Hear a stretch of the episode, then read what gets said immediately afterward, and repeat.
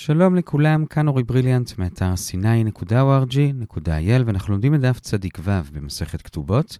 נתחיל בתחילת הפרק, פרק אלמנה ניזונת, ונסיים בשורה הראשונה בדף הבא. השיעור היום יהיה 17 דקות. היום אנחנו עוסקים במזונות האישה, כלומר אם הבעל מת, היתומים צריכים לזון אותה מהנכסים שהם ירשו, והיום לגבי זה נראה שישה סעיפים, חמשת הסעיפים הראשונים מאוד פשוטים, השישי קצת יותר ארוך.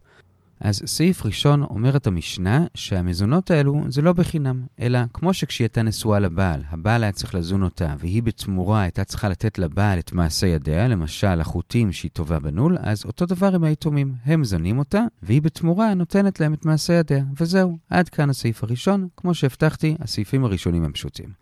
הסעיף השני, שואלת הגמרא, מה בדיוק הניסוח במשנה? האם כתוב אלמנה ניזונת או אלמנה הניזונת? מה ההבדל? אז נזכיר שלמדנו במשנה בנ"ב עמוד ב', עד מתי האישה מקבלת את אותם מזונות? היא מקבלת אותם עד שהיא מקבלת את הכתובה. ברגע שהיא קיבלה את כל הכתובה, זה מראה שהיא מוכנה להמשיך הלאה, היא כבר לא מוגדרת האלמנה שלו, והיא מפסיקה לקבל מהיתומים מזונות. עכשיו, מי יכול ליזום את זה שהיא תקבל את הכתובה ובזה היא תפסיק לקבל מזונות? אז ראינו במשנה שהיה בזה שני מנהגים. אנשי הגליל וירושלים היו כותבים בכתובה כל ימי מיגר על מנותך בביתי. כלומר, כל עוד את אלמנה בביתי, את מקבלת, ורק אם היא האישה תיזום להפסיק, אז היא תפסיק לקבל. לעומת זאת, אנשי יהודה כתבו, עד שירצו היורשים ניתן לך כתובתך. כלומר, לא מחכים שהיא תואיל בטובה ליזום את ההפסקה, אלא היורשים, גם הם יכולים ליזום. הם באים אליה ואומרים, סליחה גברתי, קחי את הכתובה ולכי. אז עוד פעם, לפי אנשי הגליל וירושלים, האישה צריכה ליזום, לפי אנשי יהודה, גם היורשים יכולים ליזום. זה מה שראינו שם בנ"ב עמוד ב'.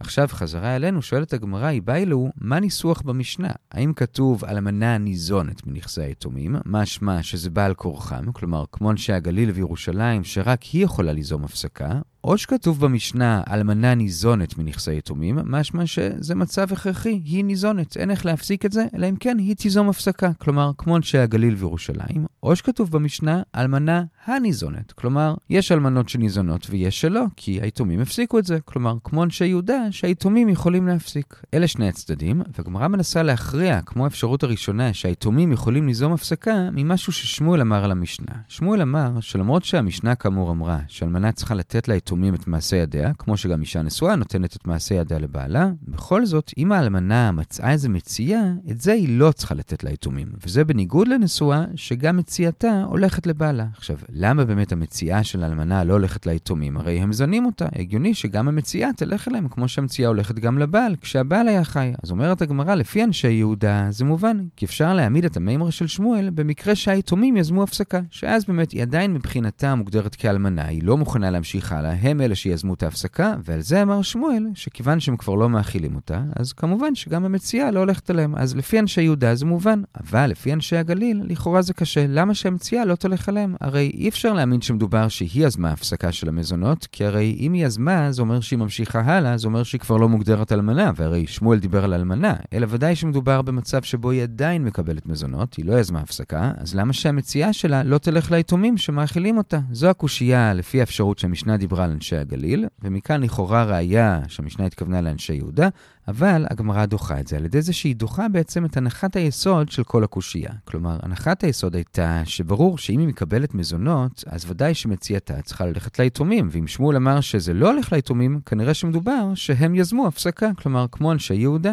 אבל עכשיו אומרת הגמרא, זה לא נכון. יכול להיות שזה כמו אנשי הגליל, והיא עדיין מקבלת מזונות, ובכל זאת אומר שמואל שמציאתה לא הולכת ליתומים. ולמה? כי למה בעצם כשהבעל היה חי, מציאתה הלכה לבעל? לא כי זה באמת מגיע לו, הרי זו המציאה שלה, אלא כי חז"ל תיקנו שהיא תיתן לו משום איבה. זה לא נעים שהוא מאכיל אותה והם נשואים, והיא שומרת את המציאות שלה לעצמה. אבל זו תקנה מיוחדת לגבי הבעל. ליתומים לעומת זאת, לא אכפת לי שיהיה איבה, הם לא נשואים אליהם, רק היתומים של בעלה, אז שיהיה איבה. הם צריכים צריכים לתת לה את מה שהם צריכים, היא צריכה לתת להם את מה שהיא צריכה, ולא שקל אחד יותר, ואין שום בעיה שמציאתה תישאר אצלה ולא ליתומים. ועד כאן הסעיף השני, האם המשנה היא כמו אנשי הגליל שהם חייבים לזון אותה עד שהיא מפסיקה, או כמו אנשי יהודה שגם הם יכולים להפסיק. הסעיף השלישי זה בשורה השמינית בעמוד א', וזה שאומר רבי יוסי ברבי חנינא, שלא רק מעשה ידיה כמו מה שהיא טובה חוטים צריכים ללכת ליתומים, אלא גם שאר המלאכות שאישה עושה לבעלה, גם האלמנה עושה ליתומים, כמו שראינו בנ"ט עמוד ב', טוחנת, עופה וכולי. אבל יש יוצאי דופן, וזה מעשים של קרבה, כמו מזיגת הכוס, הצעת המיטה, רחיצת פניו, ידיו ורגליו, את זה רק אישה עושה לבעלה, היא לא עושה ליתומים. עד כאן עיקר הסעיף השלישי. עכשיו בסוגריים, אגב זה שדיברנו על מלאכות שאישה עושה ליתומים, אז הגמרא אומרת שגם כל מלאכות שעבד עושה לרבו, גם תלמיד צריך לעשות לרבו, חוץ מקשירת הנעליים והתרת הנעליים, כי זה היה דבר שבדרך כלל עבד כנעני עשו, ואם יראו אותו עושה את זה, יחשבו שהוא עבד כנעני. אלא אם כן, ברור שהוא לא עבד כנעני כי מכירים אותו, או הוא מניח תפילין, אז הוא כן יכול לעשות גם את זה. זה דבר אחד. דבר שני, אגב, זה יש מדרש של זה שאם רב מונע מתלמידו לשמש אותו, זה כאילו שהוא מונע ממנו חסד, ועד כאן הסעיף השלישי. הסעיף הרביעי זה קצת מתחת לאמצע עמוד א', וזה מה קורה אם היא תפסה מטלטלין. כלומר, נקדים שכשהבעל מת, היתומים לא צריכים לתת לה כתובה או מזונות מהכסף הפרטי שלהם, אלא רק ממה שהם ירשו מהבעל, וגם זה רק מקרקעות שהם ירשו, לא ממטלטלים שהם ירשו. זה נכון גם לגבי מזונות וגם לגבי כתובה. עכשיו, יש גם הבדל בין שני הדברים, וזה שלגבי כתובה, הם צריכים לתת לה גם מקרקעות משועבדים. כלומר, אם אחרי החתונה הבעל מכר קרקעות, הקרקעות האלו משועבדים לאישה, ואז כשהבעל מת, האישה יכולה ללכת ללקוחות של אותם הקרקעות ולטרוף אותם, כלומר, לקחת את הקרקעות בשביל הכתובה. זה לגבי כתובה. לעומת זאת, לגבי מזונות, נותנים לה רק מקרקעות בני חורין, כלומר, קרקעות שעוד לא קנו אותם. אז זה ההבדל בין מזונות לכתובה. עוד פעם, כתובה זה גם ממשועבדים, מזונות זה רק מבני חורין, אבל כאמור, המשותף לשניהם זה שזה רק מקרקעות ולא ממטלטלין. עכשיו, מה קורה אם האישה רואה שהיתומים מתעכבים, לא נותנים לה את מה שצריך, והיא מאבדת סבלנות, והיא הולכת ותופסת מטלטלים שהם ירשו מאבא. האם המטלטלים נשארים אצלה או שלא? לגבי זה יש מחלוקת. רב אשי אומר שגם לגבי מזונות וגם לגבי הכתובה, מה שהיא תפסה, תפסה. כלומר, היא לא יכולה להוציא את זה מהם בבית דין, אבל אם היא כבר תפסה את זה, אז זהו זה, זה אצלה. לעומת זאת, רבינה ורבא אומרים שיש הבדל בין מזונות לכתובה. לגבי מזונות, באמת מה שהיא תפסה, תפסה, אבל לגבי הכתובה, מוציאים ממנה. ולמה? אז מסבירים הראשונים כי לגבי כתובה, יש לה עוד יכולות לגבות, כי הרי גם אם האבא לא הוריש ליתומים שום קרקעות, כי את כולם הוא מכר, הם הרי משועבדים לאישה, יכולה לטרוף מהלקוחות, לכן אין סיבה לתת לה לקחת קרקע, שתלך ללקוחות ותטרוף מהם. לעומת זאת, מזונות שאותם אי אפשר אפשר לטרוף מהלקוחות, אז כאן הולכים לקראתה, ומה שתפסה, תפסה. זה רבינה, לעומת זאת כאמור רבשי לא חילק, ובשניהם מה שתפסה, תפסה. ועד כאן הסעיף הרביעי, מה קורה אם היא תפסה מטלטלין. הסעיף החמישי זה חמש שורות לפני סוף עמוד א', וזה מה הדין של אישה שבעלה מת ועוברת תקופה, והיא לא מבקשת מהיתומים את המזונות. אז אומר רבי יוחנן שאם עברו שנתיים או שלוש והיא לא ביקשה, זה מראה שהיא מחלה על מה שהיה. עכשיו רבא מדגיש, זה לא אומר שהיא מוכלת מכאן ולהבא, אבל על מה שהיה היא מחלה.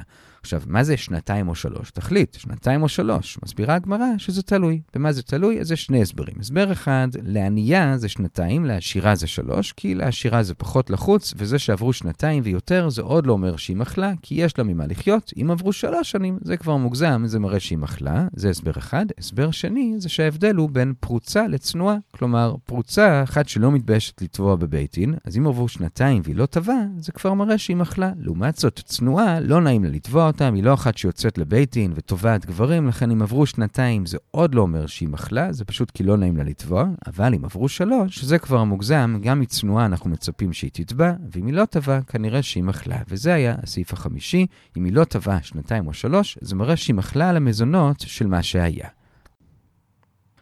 הסעיף השישי והאחרון, והקצת יותר מסובך ממה שהיה עד עכשיו, זה שתי שורות לפני סוף עמוד א', וזה על מי להביא ראייה אם היתומים שילמו למזונות או לא. כלומר, נזכיר שלמדנו בדף פט שלגבי כתובה, הבעל או היתומים צריכים להביא ראייה שהם שילמו. כי כתובה זה נקרא מעשה בית דין, והאישה יכולה לתבוע את הכתובה גם אם אין לה את השטר הכתובה עצמו ביד, יכולה לטעון שהיא איבדה אותו, והבעל או היתומים צריכים לשלם, אלא אם כן הם יוכיחו שהם כבר שילמו. ואיך הם יכולים להוכיח? אז או שהכתובה אצלם, כלומר הם שילמו כבר והיא נתנה להם את הכתובה, או שהיא נתנה להם שובר, כלומר קבלה שהם כבר שילמו. זה לגבי כתובה. עוד פעם, הם אלו שצריכים להוכיח שהם שילמו.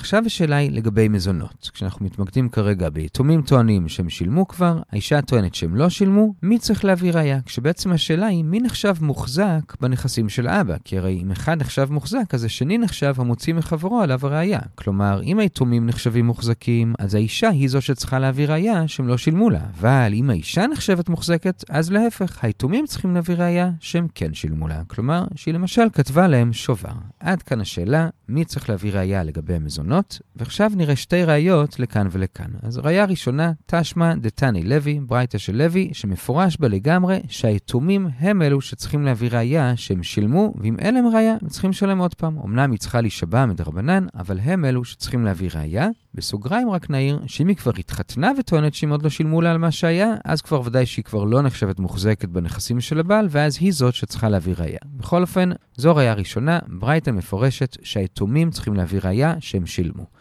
ראיה שנייה זה בשורה החמישית בעמוד ב', וזה רב שימי ברש"י, והוא אומר כתנאי, כלומר, זה בעצם מחלוקת תנאים. עכשיו, בשביל להבין את הברייתא שהוא מביא נקדים, שכמו שאמרנו, כיוון שכמו שאמרנו, הקרקעות של הבעל משועבדות לאלמנה, בשביל הכתובה והמזונות, אז האלמנה יכולה גם למכור את אותן קרקעות בשביל לקבל כסף לכתובה ולמזונות. אז הברייתא מדברת על מקרה שבאמת האלמנה הלכה ומכרה קרקעות, ובואו נניח שהכתובה שחייבים לה זה 200, והמזונות על השנה האחרונה שהיא אכלה זה למשל 100, והיא מכרה שדה של הבעל ששווה 200. עוד פעם המקרה, על הכתובה הם חייבים לה 200, על המזונות של השנה האחרונה 100, והיא מכרה שדה ששווה 200. ועכשיו יש ויכוח בין האלמנה לבין היתומים. האלמנה טוענת שהיא לא התכוונה שכל ה-200 יהיו לכתובה, הרי היא לא רוצה לגבות את כל הכתובה, כי אז היא כבר לא תוכל לקבל מזונות, וגם למזונות היא לא יכולה לגבות בנכסים משועבדים, כמו שאמרנו מקודם. אלא מה שהיא טוענת זה שמתוך ה-200 האלו היא התכוונה ש-100 יהיו למזונות של השנה האחרונה, ועוד 100 לכתובה, וככה היתומים עדיין חייבים לה עוד 100 לכתובה, וגם חייבים להמשיך לתת לה מזונות, כי עוד לא קיבלה את כל הכתובה, זה מה שהיא טוענת. את ה-200 התכוונה לחלק בין הכתובה למזונות. לעומת זאת היתומים טוענים, מה פתאום? ה-200 זה היה בשביל הכתובה, ובזה בעצם סיימנו, אנחנו לא צריכים לתת לך יותר מזונות מעכשיו והלאה, ולגבי המזונות שהיו עד עכשיו על השנה האחרונה, אותם 100 שאנחנו חייבים לך, גם את זה כבר שילמנו לך, לא על ידי הקרקע, אלא שילמנו במטלטלין. זה הוויכוח ביניהם, עוד פעם אחת, האישה מכרה שדה של 200, אבל היא אומרת שהתכוונה שרק 100 מזה יהיה לכתובה, ועוד 100 למזונות, וכך הם עדיין חייבים לה עוד 100 לכתובה, וגם עדיין צריכים להמשיך ולתת למזונות גם מכאן והלאה. לעומת זאת היתומים אומרים לא, הכל היה לכתובה, ולכן מעכשיו והלאה אין לך יותר מזונות, כי קיבלת את הכתובה וזה מפסיק את המזונות, ואת המזונות שהיו, שילמנו לך ממטלטלין. עד כאן הוויכוח, ועכשיו השאלה היא מי נאמן. ולכאורה זה מחלוקת בין רבי יהודה לרבי יוסי. רבי יהודה אומר היתומים נאמנים, רבי יוסי אומר האישה נאמנת. ועכשיו נפרט. אז רבי יהודה אומר שהיתומים נאמנים, ולמה? אז לגבי הכתובה הנאמנים, כי למרות שהקדמנו ואמרנו שסתם ככה הם לא נאמנים לומר שהם שילמו אם אין להם ראייה, אבל כאן זה מקרה יוצא דופן, היא הרי מכרה שדה ששווה בדיוק את הערך של הכתובה, אז מן הסתם היא התכוונה שזה בשביל הכתובה. אז לגבי הכתובה הנאמנים, שזה באמת היה לכתובה, ולגבי המזונות הם גם נאמנים, כי רבי יהודה סובר, כמו הצד שאומר, שהיתומים הם מוחזקים, והאישה היא זו שצריכה להביא ראייה שהם לא שילמו. וכל עוד אין לה ראייה, אז ההנחה היא שהם שילמו גם את המזונות. זו דעת רבי יהודה, אז הנה הוא כמו הצד בספק, שהאישה היא זו שצריכה להביא ראייה שלא שילמו לה, ורבי יהודה ממשיך ואומר, מה הפתרון למנוע מצב כזה? הפתרון הוא שבזמן שהיא מוכרת את הקרקע, כבר על השטר עצמו לציין מה המטרה של המכירה. כלומר, לציין ש-100 זה לכתובה ו-100 זה למזונות. וככה, לכתובה היא תהיה נאמנת, כי עכשיו כבר אין סיבה לומר שהם נאמנים, הרי ברירת המחדל זה שעל הכתובה היא נאמנת. רק אמרנו שהם נאמנים כי היא מכרה בדיוק בשווי של הכתובה, אז אמרנו מן הסתם זה לכתובה, אבל אם היא כתבה במפורש שרק 100 זה לכתובה, אז רק 100 לכתובה. אז לגבי הכתובה זה יפתור את הבעיה, לגבי המזונות זה לכאורה באמת לא יפתור, כי כתוב שם רק שהיא קיבלה 100 למזונות, לא כתוב שהיא לא קיבלה את השאר. כלומר, עדיין הם יכולים לטעון שאת השאר הם נתנו לה במטלטלין. אז זה פתרון חלקי, ועד כאן דעת רבי יהודה, שעקרונית היתומים נאמנים, אלא אם כן היא תוכיח שהם לא שילמו לה. זה רבי יהודה. לעומת זאת רבי יוסי אומר שהיא לא צריכה לכתוב על השטר שום דבר, ואדרבה עדיף שהיא לא תכתוב. ולמה? אז כנראה שהוא סובר שהאישה היא זו שמוחזקת, וממילא היא נאמנת לומר שהם לא שילמו לה מזונות, אלא רק את המאה שהיא מודה בהם, שזה כן היה היה למזונות, וממילא אנחנו חוזרים לברירת המחדל שגם על המאה של הכתובה היא נאמנת, שהיא קיבלה רק 100 ולא יותר, כי כאמור, כל עוד אין סיבה לומר אחרת, על הכתובה היא ודאי נאמנת, לומר כמה היא קיבלה, ולכן לא צריך לכתוב על השטר כלום, ובסוגריים מוסיף רבי יוסי לא רק שלא צריך לכתוב, אלא גם עדיף לה לא לכתוב, בשביל שהיא תשאיר את זה קצת עמום, כי אם היא תרצה ככה בעתיד, היא תוכל לומר שבעצם הכל היה רק למזונות ולא לכתובה, שזה עדיף לה, כי כאמור, על הכתובה יכולה לגבות ממשועבדים, למזונות לא, לכן אל תכתבי כלום, אל תסתבכי, זו דעת רבי יוסי, וכאמור, יוצא מכאן שהוא כמו הצד השני בספק, שהאישה נאמנת על המזונות כמו גם על הכתובה, ולא היתומים. ובזה כאמור, יוצא שההתלבטות של רבי יוחנן, מי נאמן על המזונות, האישה או היתומים, היא בעצם לכאורה מחלוקת תנאים. רבי יהודה אומר שהיתומים נאמנים, ולכן בשביל למנוע בעיות כדאי לה לכתוב על השטר. רבי יוסי אומר, האישה נאמנת, לכן אין צורך לכתוב, ואפילו עדיף שלא. עד כאן ההצעה של רב שימי בראשי, אבל הגמרא דוחה את זה לשני הכיוונים. כלומר, מצד אחד אפשר לומר שכולם מסכימים, גם רבי יהודה, שהנכסים דווקא בחזקת האלמנה והיא נאמנת ולא היתומים, ומצד שני גם להפך, אפשר לומר שלפי כולם, גם לרבי יוסי, הנכסים בחזקת היתומים, והאישה היא זו שצריכה להוכיח. איך אפשר לומר כך? אז מצד אחד אפשר לומר שבאמת לפי כולם, גם לרבי יהודה, הנכסים הם בחזקת האלמנה, והיא נאמנת, ומה שרבי יהודה אמר לה שכדאי לה לכתוב על השטר, זה לא בגלל מה שאמרנו, זה לא בשביל לפתור את הבעיות של האמינות, היא נאמנת, הכל בסדר, אלא זה רק עצה טובה לאישה, בשביל שמי שישמע שהיא מכרה שדה ב-200 ויחשוב שזה הכל היה למזונות, הוא יגיד לעצמו איזה אישה ראוותנית, וככה יצא עליה שם רע של ראוותנית, שאוכלת הרבה, ומי ירצה עכשיו להתחתן איתה. לכן כדאי לה לציין שזה לא היה הכל המזונות, שידעו שזה היה גם לכתובה, שהיא לא סתם ראוותנית. זו דחייה ראשונה. תחייה שנייה זה לכיוון השני, שבאמת כולם, גם רבי יהודה וגם רבי יוסי אומרים שהנכסים בחזקת היתומים, וממילא רבי יהודה מובן למה היא כן צריכה לכתוב על השטר, בשביל למנוע את בעיית האמינות, ולמה בכל זאת לרבי יוסי היא לא כותבת, הרי גם הוא צריך לחשוש שמא היתומים יטענו שזה באמת היה כל הכתובה. מסבירה הגמרא לפי רש"י, נכון, גם הוא חושש, רק הוא אומר, אל תפתרי את זה על ידי שתכתבי בשטר עצמו, אלא פשוט תביאי עדים כשאת מוכרת ותגידי להם למה את מוכרת. כלומר, בעצם אין הבדל עקרוני בין רבי יוסי לרבי יהודה, שניהם אומרים שהיא צריכה לומר לומר מה היה לכתובה ומה היה למזונות, אלא שרבי יהודה אומר שהיא עושה את זה בשטר עצמו, רבי יוסי אומר, היא עושה את זה על ידי עדים. ולמה זה עדיף? כי הוא אומר, אם את עושה את זה בשטר עצמו, אז כשאת כותבת שמאה היה למזונות, אז ברור שהמאה הנוצרים היו לכתובה, ולא תוכלי לשנות את זה אחרי זה. לעומת זאת, אם את רק מעמידה עדים על המאה של המזונות, ואילו על המאה של הכתובה אין עדים ולא כתוב כלום, את זה את משאירה עמום, אז עדיף לך, כי ככה בעתיד תוכלי להחליט האם התכוונת על המאה הנותרים לכתובה, או שגם זה התכוונת בעצם למזונות, וככה את הכתובה תוכלי לגבות גם עם משועבדים, שזה כמובן עדיף לך, ואת תהיי נאמנת על זה, כי על הכתובה את כן נאמנת, רק על המזונות לא. זו התחייה השנייה לכיוון השני, ובעצם אין מכאן ראייה שזה מחלוקת תנאים מי נאמן, כי אפשר לומר שאו שלשניהם האלמנה נאמנת, או שלשניהם היתומים נאמנים. ובזה סיימנו את הסעיף השישי, ההתלבטות של רבי יוחנן מי נאמן על המזונות, האלמנה או היתומים, ובזה הגענו לשורה הראשונה בדף הבא. נעצור כאן ונחזור על מה שראינו. עסקנו היום במזונות של האישה וחילקנו את השיעור לשישה סעיפים. בסעיף הראשון אמרנו שהיתומים צריכים לזון את האלמנה, ובתמורה לזה היא נותנת להם את מעשה ידיה, כמו שהייתה נותנת לבעל כשהוא היה חי. בסעיף השני הזכרנו מחלוקת שראינו בדף נ"ב, מי יכול ליזום את הפסקת המזונות, האם רק האישה, כשהיא מבקשת כתובה, או גם היתומים שהם מכריחים אותה לקבל כתובה, ובזה בעצם לסיים את העסק, גם עם הכתובה וגם עם מזונות, ואמרנו שבמשנה עצמה אפשר לקרוא את זה או ככה או ככה. ניסינו להכריע משמואל לטובת זה שהיתומים יכולים ליזום, אבל דחינו, זה היה הסעיף השני. בסעיף השלישי אמרנו שלא רק שהיא צריכה לתת להם את מעשה ידיה, אלא גם את שאר המלאכות, כמו טוחנת, עופה, אבל לא דברים של קרבה, כלומר מזיגת הכוס, הצעת מיטה ורחיצת פניו, ידיו ורגליו.